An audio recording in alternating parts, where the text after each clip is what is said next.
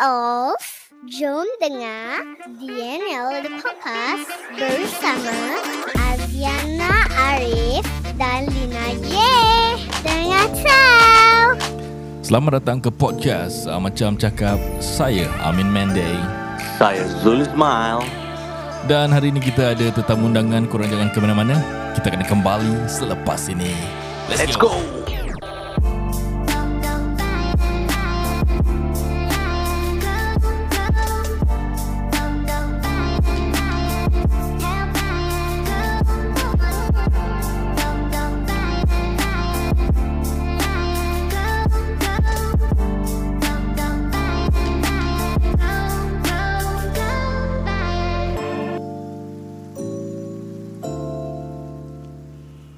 Selamat kembali lagi ke podcast Macam Cakap.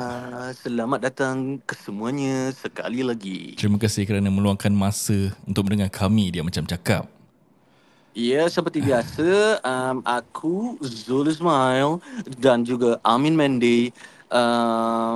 Yelah, lagi dua orang tu tak boleh datang lah hari kan. Ya, diorang tak dapat datang dan juga kita dah lama menghilang. Sebabnya adalah kita sibuk lah. Biasalah alasan klise ini, sibuk bagai. Padahal tak ada apa-apa. Komitmen. Lagi aku tengah busy kan, pindah. Tapi kau pun sekarang busy dan nak pindah juga. Betul tu. Aku pindah. Zul pindah, Azmi pindah. Ya, betul. Yang Ami pula sibuk honeymoon period. Ada. Ya. Nak buat macam mana kan? Semua ada tanggungjawab dan plan masing-masing lah. So itulah, kalau kita dapat berempat means best lah. So sekarang kita dua campur dengan lagi dua. Siapa? Okey, sabar. Ya, hari ni kita ada tetamu undangan lah. Ya. Kita sokok, kita buat collab lah, podcast collab for today lah Macam Cakap. Dan juga adalah orang dia nanti kita mempertengahkan orang-orang itu. Ya, betul. Kita tak nak membazir masa Jadi kita mempercepatkan. Pasal hari ni diorang dah release episode orang. Diorang dah kasih sikit lah. Macam diorang are doing collaboration dengan another podcast. Dan aku pun berbesar hatilah dengan nama podcast aku dekat diorang punya podcast. Pasal apa? Diorang kira podcast hashtag PDC. Apa tu? Apa tu PDC? Podcast dalam carta. Mana kita berjemput. Wow. DNL The Podcast. Yeah, bersama kita hari ini adalah Aziana Arif dan juga Liana J. Assalamualaikum. Assalamualaikum. Masuk. Ketuk-ketuk pintu. Pergi rumah orang ni boleh salam. Jangan biadab sangat. Walaupun kadang-kadang kat podcast kita biadab. Hai korang, abang abang. Abang lama hilang. Oh. Ya. Jemput duduk. Jemput duduk. Air. Haus. Air mana air? Buat podcast ni macam podcast korang sendiri Selalu orang datang buat macam rumah sendiri kan. Okey lah, aku nak tanya korang The first question. Apa khabar Ji? Aku tanya dululah. Azana aku suka kasi dia pergi get the limelight dululah. Siapa yang tua? Siapa yang tua di sini? Diana ke Azana? Kau cari hal Ha? Tua kalau ikut bulan aku tua. Tapi kalau ikut perangai Azana. Okey, Azana pergi dulu. Kita kasi kita kena respect perangai tua. Apa dia? So kau nak umur yang tua atau perangai yang tua? Tak ada. Diorang ni sensitif pasal diorang perempuan. Kita kasih yang muda dulu, baru yang lagi muda. Jadi kita tahu juga siapa tua. Sekarang kalau berbual kau jangan menyampuk lah. Zul, kau duduk dia diam. Macam boleh? Boleh. Habis cakap tua salah, muda salah. Okay, since Aziana dekat dengan kita kan, mic kan. Aziana jauh sikit kan. Kita suruh Aziana share dulu lah. Apa khabar Aziana? Saya Aziana Arif, in place of Amirul Arif. Kan? Jadi saya take over lah. Adik-beradik korang? Apa dia? Adik-beradik korang? Jangan bilang orang. Oh. Pasal podcast tak boleh. Saya alhamdulillah lah, mengasih lah kerana menanya. Alhamdulillah, saya sungguh sihat. Walaupun kerongkong ada kering sikit, tapi tak apa, dia biasa. Minum air banyak-banyak sikit. Pasal cuaca pun tak bagus sejak menjak ni. Jadi korang-korang yang kat luar tu yang berdengar Macam Cakap ni, tolonglah jaga kesihatan. Wah, itu dia suara daripada Aziana Arif. Mana aku baru nak cakap pen. Okay lah, Alhamdulillah. Banyak tau, banyak. Kita tengah buat apa ni, interview orang ni kat luar kita punya studio ni. Ramai je orang kat tingkap-tingkap je. Aku cuma letak ni apa, macam cardboard gitu kan, applause. Nanti semua orang applause. Kau try letak applause lagi. Okay, kejap kasi aku letak. Cepat. Okay. Maya. Kuat lagi. Yes. Pasal DNL in the house. DNL in the house. Okay, kita nak berbual pasal Gegar Vaganza. Salah. Cik, duduk cik. Dah. Ya, cik duduk. Okay, dah. Okay, terima kasih kepada Aziana. Sekarang aku nak bertanya kepada Liana J. Apa khabar Liana? Khabar baik. Kalau tadi Aziana cakap, makcik sampai tudung tu terjatuh makcik. Respect guest datang. Kau pernah nampak? Kau pernah nampak tetamu Chok Slam? Silakan. Kau pernah nampak? Silakan. Kau tak nampak, kau duduk diam. Kau duduk diam. Kalau tadi Aziana katakan apa, dia in replace of Amirul Arif. Amirul Arif. Kira ada bawa bacang adik-beradik lah. Aku kalau dengan Amin, kalau sekali pandang orang ingat adik-beradik pasal taik lalat dia. Jadi korang dah main taik lalat Sabar. Kau kena faham. Jadi yang aku nak katakan di sini, semua ada pertalian adik-beradik. Ni Zul mana kau kutip? Ini kau tengok nama dia betul-betul. Kau tengok nama dia betul-betul. Aku kalau nak tag dia dekat Instagram tu, kat bawah muka keluar lain je. Jangan salah tekan sudah. Ya, betul. Ya ke? Kau tahu tak abang aku siapa? Siapa Isat abang kau? Aku. Jangan DL sangat. Apa abang kau buat sikit fikir tu. Nama abang aku dekat dengan nama aku. Kau tengok nama aku kan, Zul Ismail kan? Tak boleh figure out Apa dia? Nama aku Zul Ismail. Kau buat review pasal dia punya live show apa? Zul Ismail.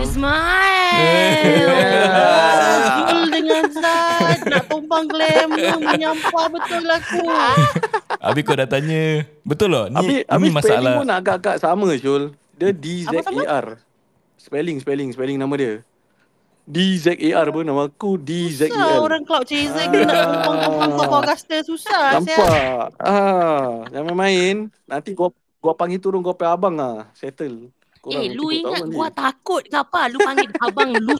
Lu punya abang. Shout out kita dekat podcast. Lu fikir dia nak pandang lu? Relax lah bro. Duduk diam. Dia selalu gitu. Abang mesti berjaya. Adik nak kena pelan-pelan tau. Abang takkan tolong adik meh. Adik nak kena pelan-pelan. Lepas tu aku cakap kau nak kutip. Kau tak percaya. Kesian tau kita sebagai adik.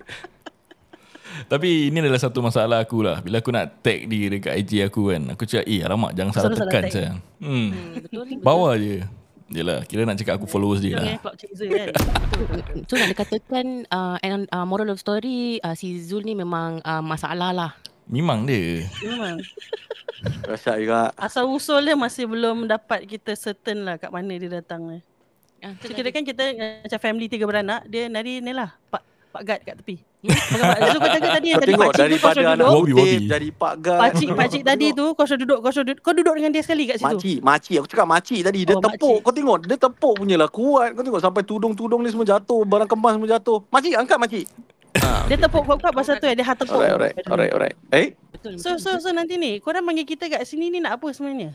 Kita menjemput korang untuk bersama-sama dengan kita untuk mereviewkan All Star Gegar Vaganza. Ya, Vaganza. Korang okey tak? Sudi tak berkolaborasi bersama kita untuk is it too late to say no? Too late. Kalau terus terang aku dengan Aziana cakap, kalau orang lain yang ajak kita collab pasal GV review, ada chance kita reject. Pasal mungkin watch GV, diorang tengok GV mungkin sekali-sekala sahaja. Tapi bila kita mendapat tahu yang abang-abang daripada Amacam Cakap nak collab dengan kita, kita pasti beri kerjasama. Kerana terima kasih. Kita tahu korang pun memang aktif menonton Gegar Vaganza All Star. Terima kasih DNL The Podcast. Yalah betul lah, kita memang betul berbesar hati lah korang sudi. Pasal honestly speaking kita this year aku nak ajak collab dengan korang. Ada macam segan sikit lah. Pasal apa? Korang asal hashtag PDC. Masih lah. Macam kita ni Azana, hashtag tak payah humble. Tak payah humble. Tak payah. Dia cakap podcast dalam carta. Dia tak cakap nombor berapa. Peduli apa. Sapu je lah siap. Ya, nombor 115 pun dalam carta. Bersapu je babe. Betul. Bila lagi kan tapi tetap dalam carta juga apa. Kita luar carta I mean Ya kita hashtag pelan-pelan PLC kita tarik masuk Bukan pasal laba kem apa. Bukan PLC tu hashtag apa je ni adik Zul Ismail ni. Abang kau boleh disown kau tau. Kasi jawab macam tu. Okay tak apa, membuang masa lagi. Okay, first of all, aku nak tanya korang lah, apa perasaan korang yang dapat masuk carta tu? Aku tak masuk-masuk. Kita happy. Mesti kena masuk sikit. Nak tanya khabar lah korang. Macam mana? Korang dapat, korang gembira? Ataupun korang feel more pressure? Ataupun korang rasa something else? Siapa nak jawab? Korang nak scissor paper stone ke? Nak apa? Cubit. Kita kan tetamu. Jadi kau nak kena tanyalah siapa yang kau nak jawab. Tolonglah kau Aero tanya siapa. Kita nak cakap sendiri. Kalau nak kita jadi host kali dengan korang. Okay, pasal aku pakai eye contact. Aku lupa korang tak nampak air mata aku.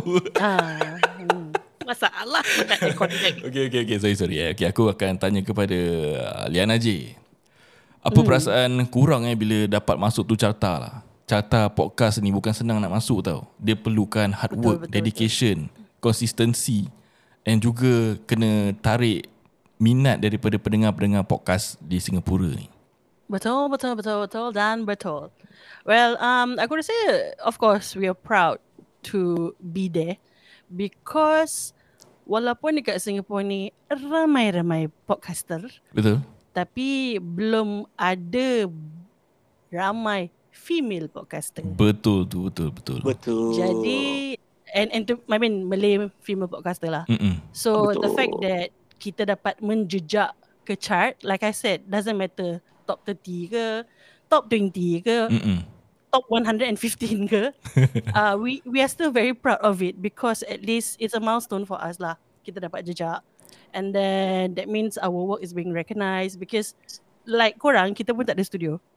So the challenge that we have for us is like time, for example, and we record it virtually. Yeah. So with our available macam resources and then we are able to get into the charts. Aku rasa syukur lah, alhamdulillah.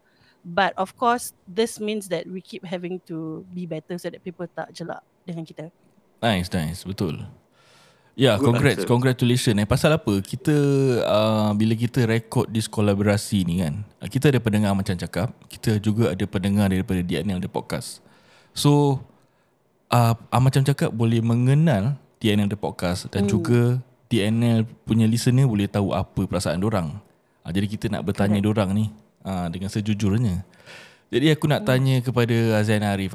Kau setuju tak dengan kata-kata Liana? Boleh kata tak setuju tak? Kalau tak setuju nanti aku kena bantai ni lepas ni. Taklah, of course lah aku setuju lah. But for aku mostly is terharu. You know, terharu kerana like ada orang dengar kita, ada orang suka kita punya conversations, ada orang suka yang appreciate kita punya chemistry, kita punya opinions and are able to relate to us. Kau faham tak? So for me that is so huge. Walaupun saya ada segmen kecam-mengecam Aziana, tapi saya terima dengan adanya.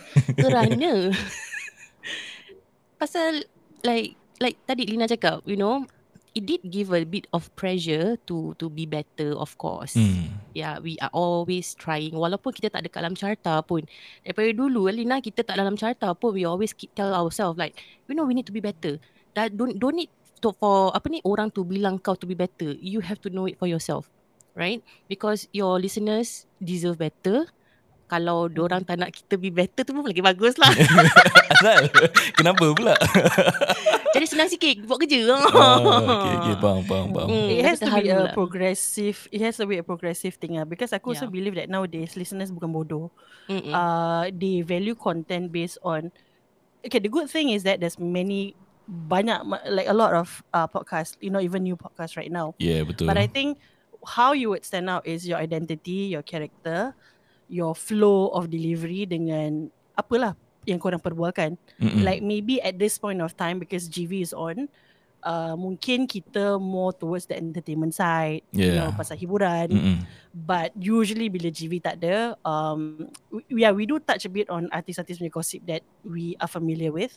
But other than that, we do have serious topics that we talk about, but we deliver it dengan cara kita lah, dengan cara kakak-kakak meroyan kita. Mm. So it's either you like it or you don't. Yeah. And one of our challenge in the beginning was to get female listeners to listen to us, because I don't know, for some reasons, lagi senang untuk male podcast group untuk diterima daripada female podcast group. I guess it's our nature, yeah, that usually women are a bit more judgy. But once kau pass that phase, diorang dengar episode kau and they'll be like, aku suka sih. Diorang berbual macam members, macam kita kat kerja, gosip-gosip gitu. And then that's when they'll be like, okay, I want to listen more to you. So itu aku rasa that is one of our biggest challenge, which alhamdulillah I feel that we were able to macam dapat settlekan that lah. Kira-kira maksudnya we cross over that, and alhamdulillah, yeah, we overcome that, and alhamdulillah, like we do have many female listeners right now. Yeah, betul-betul. Aku I am proud with DNL The Podcast, dan juga shout out to DNL The Podcast listeners yang sudi dan selalu menyokong DNL The Podcast ni. Betul. Tanpa diorang siapalah DNL kan. Yeah. Betul. Aku terharu sangat sampai tertouch hati I. Gitu. Before aku nak masuk, but the good thing is apa dia yang aku nak share korang something that korang should know. Okay. So tadi kita release kita ni episode, dan kita tak cakap yang kita akan collab dengan korang. We just said that that is Desas-Desus ada podcast group yang approach kita to collab on a GV review. So we just left it as that, because we say it's not confirmed. And then because our plan is to, when korang ni episode is out, we want to share the link for your podcast to introduce you guys. But hari ni kita post, hari ni juga tadi petang gitu, like around Maghrib, aku dah ada a few listeners yang cakap, can't wait for korang ni collab dengan Amacam Cakap. Aku like, korang stalker ke apa? Aku tak sebut. So the fact that you guys have taken a rest for quite some time, and aku rasa korangnya last episode didn't touch on GV. You know, you touched on something a bit more important. But the fact that people still know that you guys talk about it and recognize that, mesti Amacam Cakap pasal podcast lain mungkin tak berbual pasal benda ni. I think that itself is a good recognition that you guys should keep going. That means ada orang yang mendengar, ada orang yang recognise, dan orang tahu, ni mesti DNL dengan Amacam Cakap. Betul lah cakap. Belum rumah aku so naik bila job, cakap guys, gitu. Good job, guys. Good job. Yeah, terima kasih. Alhamdulillah. Yeah. Itulah, kita pun terharu jugalah bila aku message dorang to do a collaboration dengan kita, and dorang sudi buat collaboration dengan kita hari ini. Okay, a short one before aku nak masuk dalam GV. Pas mengenai GV aku nak tanya satu soalan lah. Mungkin Amacam Cakap punya listeners tak tahu, mungkin DNL The Podcaster punya listener pun tak tahu. DNL Podcast ni apa maksud dia ni? Agak-agak engkau apa? Aku tak tahulah, sebab tu aku tanya. Kalau DDN Friends kita tahu lah, DNL tak tahu lah. Aku rasa banyak yang tertanya-tanya tau. Zul, tu second strike. Abang kau kalau dengar, dia boleh disown kau, Zul. Sudah. Pergi mampus dengan abang aku. Okay. Maybe for DNL Podcast, what it stands for, that's a good question. Masa we have never addressed it. Yeah. I will take that question because Aziana joined us later. So DNL The Podcast ni pada mulanya aku was from totally another podcast, you know. Yeah. And then a mixture kan, satu persatu jatuh di pertempuran war tu. Jadi tinggallah, masa tu tinggal aku dengan Don. So pada mulanya DNL tu, N dia maksudnya macam AND. Oh, so okay. NL is Don dan Lina. I see. But after some time, Don was busy. Tapi kerana pada masa tu DNL started to get noticed by a few people, termasuk kumpulan Mazdo. Jadi kita tak nak tukar branding DNL tu. So instead of AND tu, aku tukar ke alphabet N, DNL, kerana aku perasan. So mula-mula aku daripada Hatapuk SG, lepas tu aku tukar ke DNL, which is Dawn and Lina. We should have something a bit more generic as the podcast name. Dan DNL sekarang sebenarnya bermaksud do not label. Pasal you never know what you will get out of us. Nice. Some days we can be serious kakak-kakak lawyer. Some days we can be pretty ass-holic. Yep. You know, we kakak-kakak meroyan. Yes. So you never know what you get out of us. So you cannot label us as a proper female podcaster ke meroyan ke, because kita berubah ikut pengedaran zaman dan ikut mood swing. Kan perempuan. Wow. Very interesting and aku rasa this is a very informative, huge information sekarang ni. Pasal aku baru tahu, walaupun aku dah follow diorang for so long and diorang tak pernah explain this. That means aku dengar korang punya episode semuanya, segala-galanya. Dan aku macam tak nampak Pak Ni Zul diam, tak dengar lah tu. Siapa yang cakap aku tak dengar? Aku pun dengar, okey. Ya ke? Tadi yang korang post, aku tanya soalan tadi petang juga yang aku apa ni? Nanti dengar korang main podcast. Apa dia soalan kau? Okey. Pada episod 113. Oh, busy satu. Siapakah artis yang kita refer tu dalam cerita, satu cerita yang kita naikkan, yang listener share dengan kita? Siapakah artis tu? Title episod apa? 113 pasal yang korang spot cepat tu. 113, just the episode before this. Apa title Aziana? Mada. Kau jangan nak hentam mada. Aziana, kau tengok Aziana, dia cakap mada engkau. Tu ada. Mada kan? Mada kan? Yang korang apa ni cakap pasal kejap. Aduh, tadi baru aku dengar. Title 113 tu is sepantas kilat korang dah spot. So kita talk about artis in there. Nampak? Gua dengar tau. Gua tengok. Kau nampak title aku tahu. Aku tanya kau siapa artis tu. Tak apa Zul. You can do better next time. Paper kau tak tuliskan. Tapi nanti aku tengah tunggu time. Aku terima kau sebagai pendengar baru kita. Alhamdulillah. Pasal kalau pendengar baru ni, pendengar baru ni kita masuk carta. Kalau pendengar lama macam Amin, kita masuk carta. Faham sekarang algoritma dia macam mana? Betul-betul.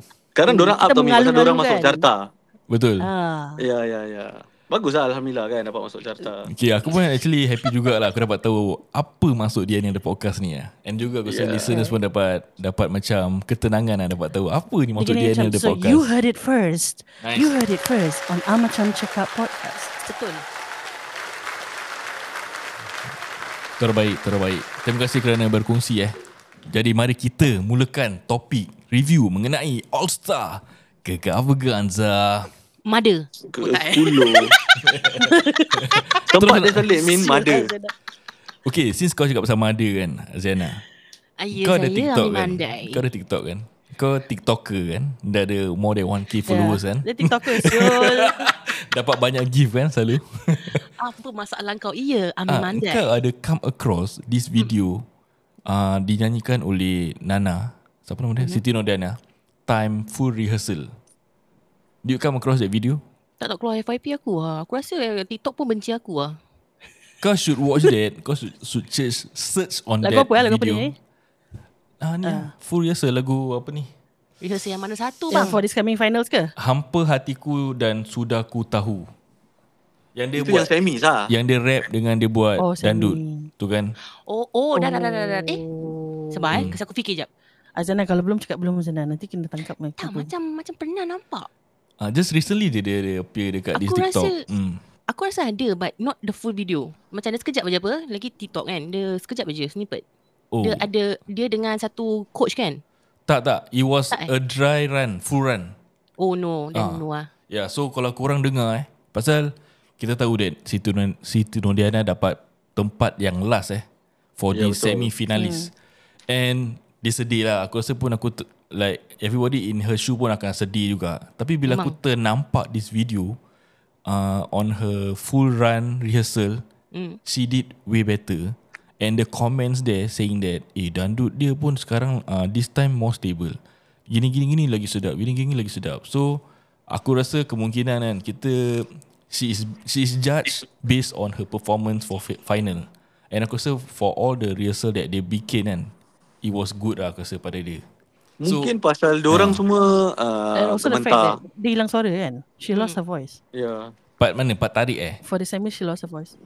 Oh you mean sakit lah. Aku rasa sakit ada sakit ya. Yeah. I see. Dia antara grup-grup yang terhilang suara. Sekiranya kalau aku nak tanya pendapat korang lah, sekiranya kalau dia tak hilang suara dia, she did well. Engkau rasa kan dia akan dapat tempat yang ke mana? Is it the top 4 ataupun the bottom 4? Kau tanya Aziana. Aku tanya Aziana lah, pasal Aziana adalah satu peminat mother. Dia presiden fan club untuk mother kat Singapura aku rasa. Yes. Oh ya ke? Dia presiden lah. Pada aku, of course, mother will always be mother. Okay, I see. Aku tak, dia punya orang, korang nak kena faham tau. Dia punya orang jenis lembut. Macam aku kan kasar. Kita tak boleh lembut. Jadi dia punya orang lembut. Dia nak kasarkan suara dia, dia nak macam gedikkan tu susah untuk dia. But throughout dia punya performance in GV, berapa minggu ni semua, she's learning. She is doing better. She's improvising. Right? Yeah. And aku rasa kalau dia tak hilang suara dia, kalau dia tak sakit, definitely dia punya performance on semi-finals will be way better. Yeah. So, macam pada aku, macam aku terkilan juga like asal suara dia macam gitu kan. Like, no choice bah. Walaupun rehearsal kau full blown is like the best tip top, but you are judged on the day, on Sunday itself. Ya, itulah. Aku rasa dia kan macam sama case dengan Alif Aziz lah. Bila Tok Ram cakap your apa ni, yang practice run is much more better than your actual performance lah. Yeah, exactly. And lagi is it pasal diorang gementar? Lagi kalau kau dah on the day itself, actual day itself, right? Definitely kau akan jadi nervous punya. Pasal kau akan terfikir, will I perform better than my rehearsal? Can I do the same as what I did in rehearsal? So that aku tak akan tersingkir. So that's the pressure that they will be facing on that day itself tau. It's real. Betul. So definitely nerves diorang mesti rabak lah. Lutut longgar apa, confirm kan. Lutut terus hilang. Jadi Liana J pula macam mana? Apa pendapat kau tentang performance Siti Nuriana? Dia haters. Ya, itulah nak tanya juga. On a haters punya point of view. Azana, sebelum aku cakap, aku bilang kau dulu, kita punya listener akan dengar part ni dan dia akan kecam kau, okay? Tak apa. Well, okay, pada pendapat aku, Nana is just like Tomok for example. They are in their own league of being a good legendary singer. Like they are legends, as in we know them since apa, zaman kita secondary school ke, zaman-zaman kita dengar lagu Jiwang naik bas, duduk kat tepi tingkap gitu, you know. Betul. But for her to have the opportunity of, or rather macam the possibility to win this, no. Yeah. Straight cut.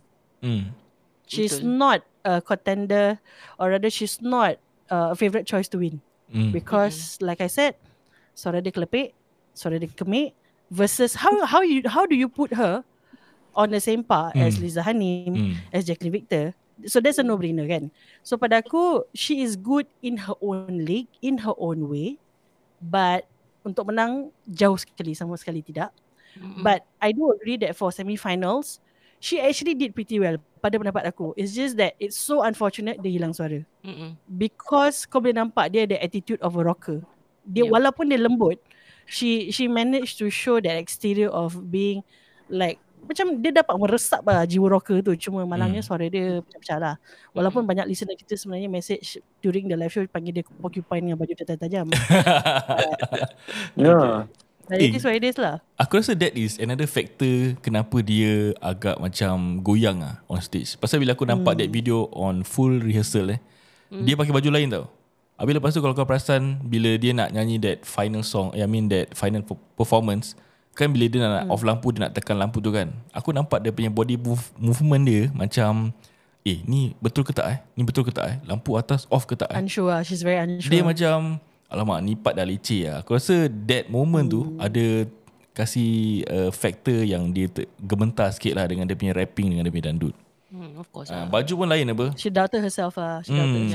Lagi you should do final, so yeah, really? You should do that time apa ni, full rehearsal lah kan. Pasal baju step ni salah Aziana. Sebab Aziana tak kasi dia kata-kata motivasi. Betul. Apa kau buat sebagai presiden Aziana? Come on lah, do better. Presiden Singapore lagi. Aku support daripada belakang. Aku mendoakan yang terbaik. Ha, mana kau tahu doa aku. Doa tanpa usaha tak boleh Aziana.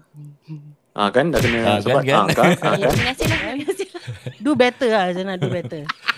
Okay, korang pun dah lihat semi-final and korang pun dah nampak lagu-lagu yang diberi kepada final contestant pula. Ya, betul. Pada pendapat korang lah. Pasal kita ni, okay lah, disclaimer dulu for Amacam Cakap punya listener dan juga DNL punya listener, ini hanya satu hiburan, satu lepak santai untuk kita berkongsi pendapat dan juga review on Gegar Vaganza lah. Sama macam kalau korang pergi kerja, korang nampak members korang, korang tengok GV lah. Korang punya disclaimer dah macam cerita hantu Salah Min, salah button tu Min. Salah dik, salah tu dik. Jadi kita bukan professional juri, kita juga bukan professional penyanyi. Ini hanya satu pendapat yang sebagai hiburan untuk korang juga, untuk kita juga. Yeah. We're just airing our opinions lah, sebab kita tengok cerita tu kan, kita kira kan macam like representative of the netizens. Yeah. Betul correct, tu. Yeah, yeah. There's no right or wrong answer lah. It's just kita punya own opinion based on what kita feel. Correct. Dan sebagai penonton, kita pun berhak to give our review and our comments because we religiously follow the show. Then we know how to listen to something good. We know it's good when we listen to it. So I mean, this is just our honest opinion. Kalau ada yang boleh terima, boleh. Kalau yang tak boleh terima, macam apa, macam faham. Then jangan dengar lah, pergi mungkin buka. Then diorang boleh buka, diorang main podcast lah. Lagu zikir, Tabatan Nasuha ke. Macam faham. Ni idea untuk podcast yang baru macam faham. Okay, jadi soalannya, korang nak siapa menang dan korang rasa siapa yang boleh menang? Aku akan tanya kepada Aziana, lepas tu Zul dan lepas tu Liana. Let's go. Okay Aziana, siapa yang kau nak dia menang dan siapa kau rasa akan menang, cuba terangkan. Siapa yang terangkan Itulah dia. Of course lah, aku nak Mada menang. But then again, kita ni, This is GV competition. It's a singing competition. So we judge, judge orang yang berkaliber untuk menang, bukan just because of favoritism, you know. Walau macam mana besar hatinya aku nak Mada menang, tetapi at the end of the day, if possible, I would want Jacqueline to win. Serious? Jacqueline or Liza Hanim lah. I want Naqiu to win though, but I think he cannot, because kalau kau nak compare diorang punya vocal range orang is very different. So it's either Jacqueline or Liza Hanim. And yeah, yang akan menang tak tahulah siapa. Itu rezeki masing-masing lah bro. Yeah. Okay. You have the point. Okay, so that means untuk kau nak Liza Hanim ataupun Jacqueline Victor tu menang this competition Yeah. Okay, Zul, kau pula macam mana Zul? Okay. Siapa yang kau nak menang? Siapa yang kau harapkan menang? That means kau suka that peserta lah. Dan siapa yang kau rasa might menang? Siapa yang aku nak menang? Okay, so back story of it is aku support Liza Hanim daripada first sampai sekarang lah. So tapi Liza Hanim based on their overall performance since week 1 sampai sekarang kan, kemungkinan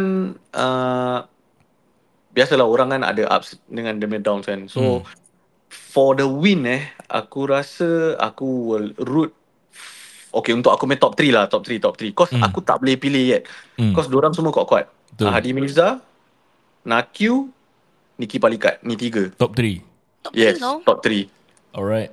Pasal diorang have the showmanship. Diorang pun have the vocal range, vocal acrobats. Diorang ada good music background.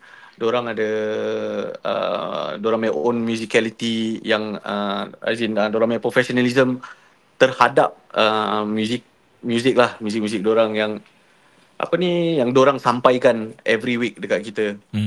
So pada aku these three will be my top three lah. Tapi menang aku really cannot put my finger on one of these three. Pasal these tiga semua buat-buat. Depend on the performance. Correct. And also lagu lah. Aku rasa this Korea main lagu kan, which yang dorang nak kena buat tugasan rapping lah. Tugasan for this Korea. Aku rasa this Korea is a make or break punya segment lah. Yeah. So tengok. So tengok. Kita akan tengok on the Korea punya part lah. Okay, so that means pada engkau, kau punya top 3 choice is Nikki, Naqiu dan juga Hadi lah. Ya, yeah, betul. For Aziana kau ada siapa? Jacqueline dengan Liza. Kau nak letak satu nama tak for top 3? Naqiu. Oh, these three eh. Okay, sekarang aku nak tanya pada Liana J.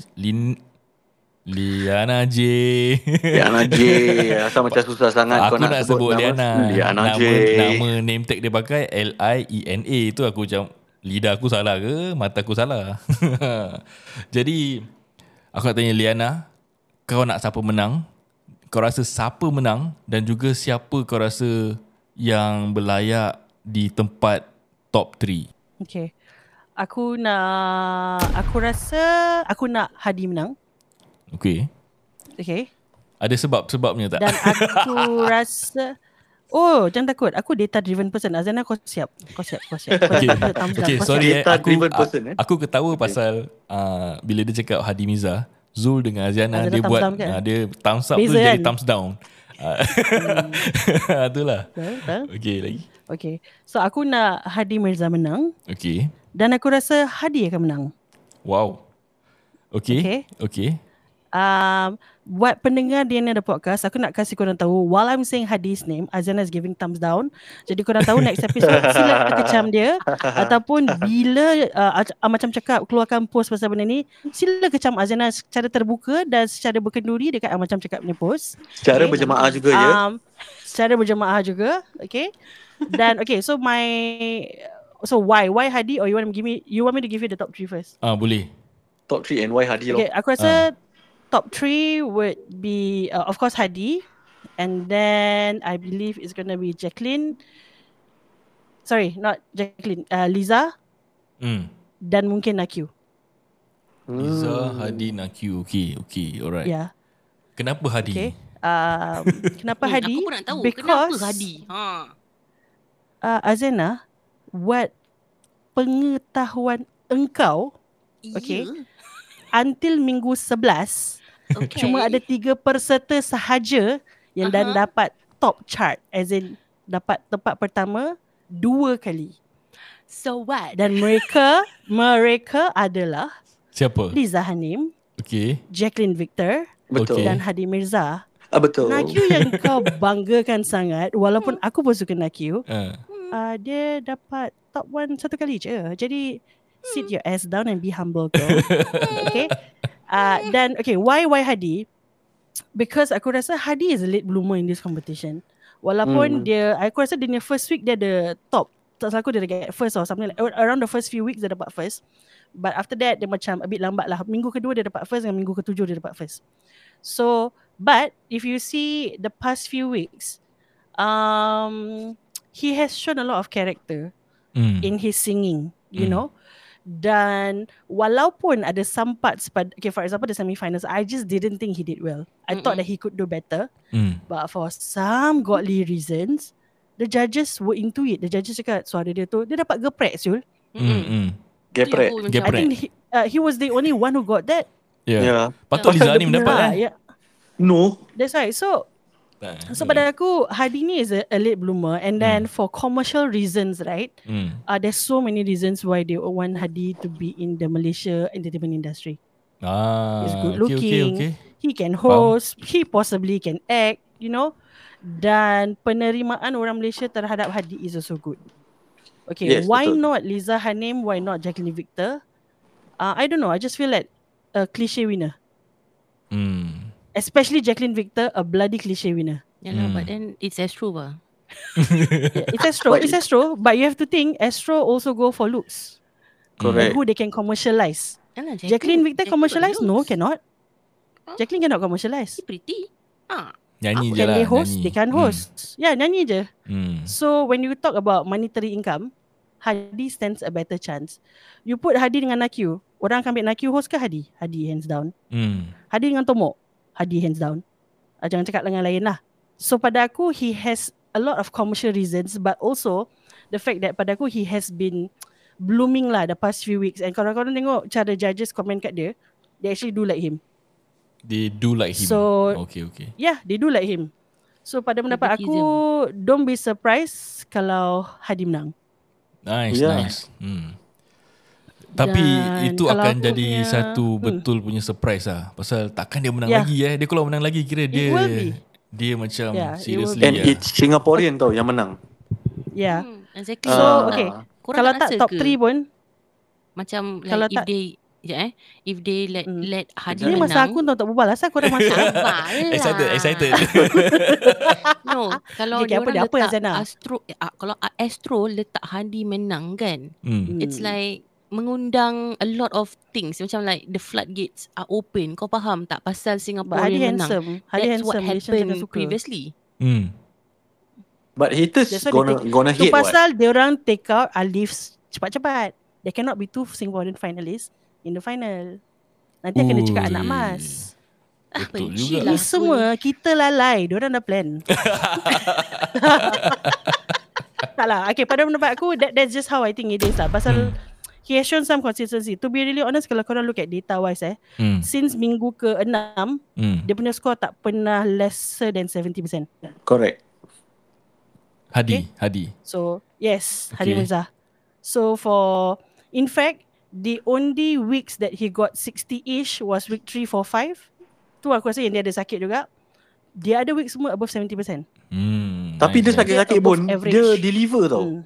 And dia not like bottom 2 ke not like what Alif went through lah, unfortunately. Yes, correct.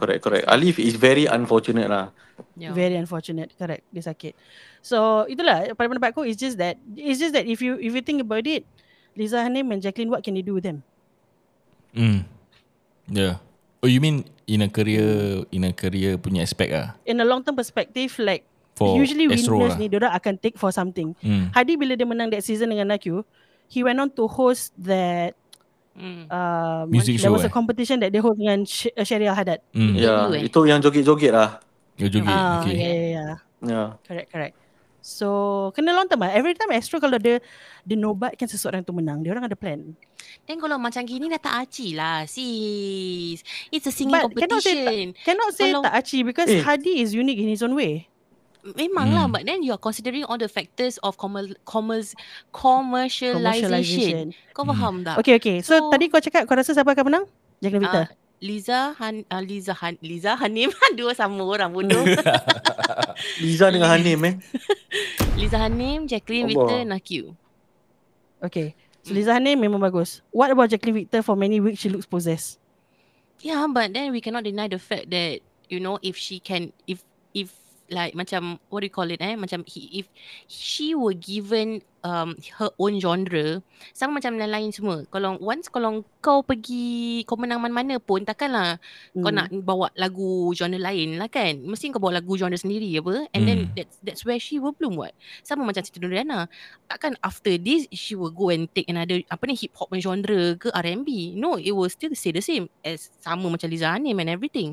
So like kalau kau based on dia punya vocal range of out of all these contestant, Jacqueline Victor has the most powerful, I don't know what to say. Powerful. Dia dah tahap diva tau. Kau faham tak? Walaupun ada weeks dia macam possess, dia tak shine through, but we cannot deny dia punya vocal talent tu is superb.